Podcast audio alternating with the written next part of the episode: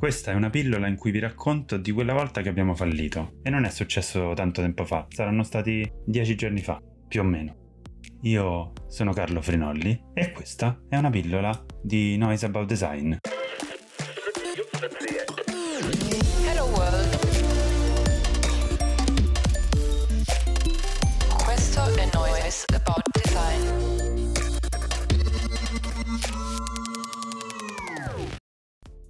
Il 31 marzo prossimo, almeno ufficialmente, usciamo da una serie di restrizioni legate alla pandemia. Ci siamo stati due anni, circa.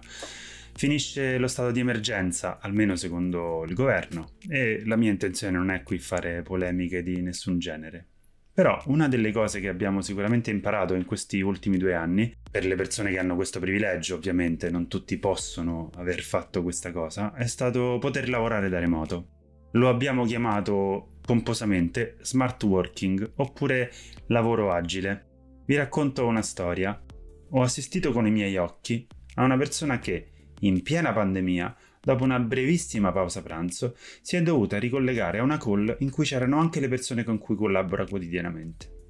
Direte, avrà avuto una call, un meeting, insomma. No, niente di tutto questo.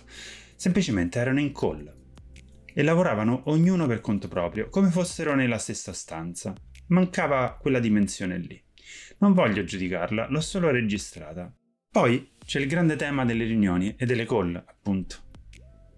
Risultato, l'ho anche scritto in un post sul blog di Noise, non siamo più in grado di disporre del nostro tempo. Ci vengono inviati inviti a call, vengono fissate delle riunioni che sono più o meno utili, il tempo è scandito da momenti che spesso potrebbero essere delle mail o altri che hanno troppo poco tempo e comunque vengono compressi in una giornata molto zeppa di cose. Esistevano già da prima, eh? Prima però c'erano quei momenti in cui tu potevi uscire da una stanza e entrare in un'altra che ti aiutavano a fare un po' di eh, metabolizzazione e di scarico cognitivo di quello che era appena successo. Però la formula riunioni che potevano essere un'email non è nuova. Questa cosa succede 5 giorni su 5, lavorativi almeno, per 8 ore al giorno, lavorative, consecutive, a parte la pausa pranzo.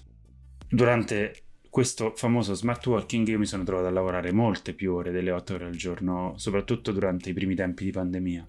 Perché era comodo, stavo davanti al computer il computer era letteralmente a 16 passi dal letto, li ho contati. Un altro degli effetti di questa cosa è che i miei colleghi, formalmente miei dipendenti, ma io non riesco a definirli così, non ce la faccio, eh, pur stando a casa propria a lavorare per l'80% del tempo anche ora, continuano a chiedermi un permesso di un'ora per andare a fare una visita, di eh, mi devo assentare per, per fare qualcosa di perfettamente legittimo. In genere la mia risposta suona mediamente come ma che me frega? Nel senso, abbiamo call? Abbiamo momenti in comune? Se non li abbiamo, non lo voglio sapere. Ci abbiamo delle deadline e in qualche modo dobbiamo rispettarle. Se lo facciamo, va bene, organizzati il tuo tempo. Ora però, riflettendoci, anni fa il mio socio, quello con cui abbiamo registrato la puntata sulla privacy eh, nella prima stagione, se vi ricordate, Andrea Marchesini, lavorava in Nokia prima di Mozilla era a Copenaghen, in Danimarca. La sua settimana lavorativa era fatta da 6 ore al giorno per 5 giorni a settimana. Tendenzialmente alle 16 era fuori dall'ufficio. In altri paesi, come la Danimarca, il concetto di settimana corta esiste. In Olanda, per esempio, in Spagna, anche se non ovunque. Ora, nelle classifiche OXE che citiamo spesso, l'Italia è, come spesso succede, ultima. In che cosa? Nella classifica che prende in considerazione il rapporto tra stipendi medi, ore lavorate. Avete capito dove voglio andare a parare? Ultima. Ultima vuol dire che paghiamo proprio poco e lavoriamo proprio tanto in media. Spoiler, ottava è la Svezia e è distante 3.000 euro in media all'anno in più di quanto si paga in Italia. 28.000 intorno ai 25.000 italiani. Ora, la media è quella cosa fantastica per cui se metto la testa nel forno e i piedi in freezer, in media avrò 37 gradi di temperatura. Certo, Sui dati sapete cosa dovete riascoltare, vero Donata? L'abbiamo registrata qui. Però questo lungo preambolo è per dirvi che in fondo abbiamo fallito. Abbiamo fallito come Noise qualche tempo fa perché abbiamo proposto l'11 marzo scorso un workshop. Un workshop a cui io personalmente credo molto. Make Time. Make Time for What Matters, esattamente era il titolo.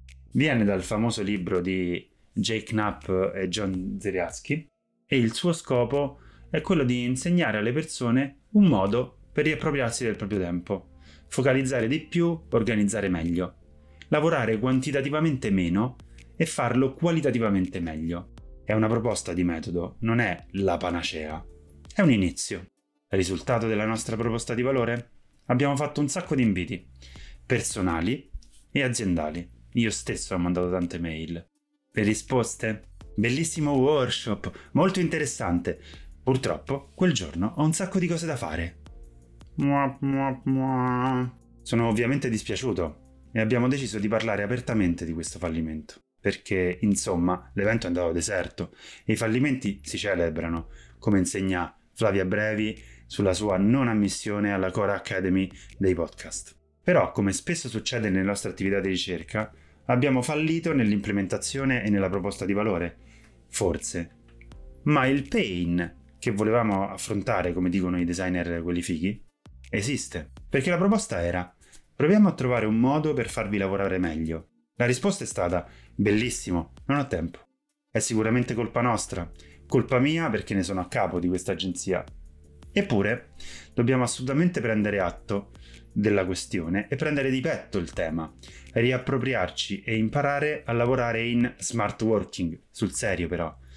Perché significa, come ci spiegava Erin Casali nella puntata pre-pandemica sul lavoro da remoto distribuito, avere una serie di strategie e tattiche che non si limitino al lavoro da casa o da un posto X, solamente nella distanza e nella distribuzione, ma che renda il flusso di lavoro più intelligente, che ci permetta di coltivare le nostre vite, i nostri interessi, le nostre passioni, affinché queste stesse alimentino anche il nostro lavoro e le nostre energie sul lavoro e avere più energie che siano più diffuse su attività che non sono esclusivamente legate al lavoro che siano settimane corte, orari ridotti, il famoso 4 più 1 di Google, un giorno per cui le persone di Google potevano, in passato, perché lo hanno ridotto se non tolto, lavorare sui propri progetti pagati.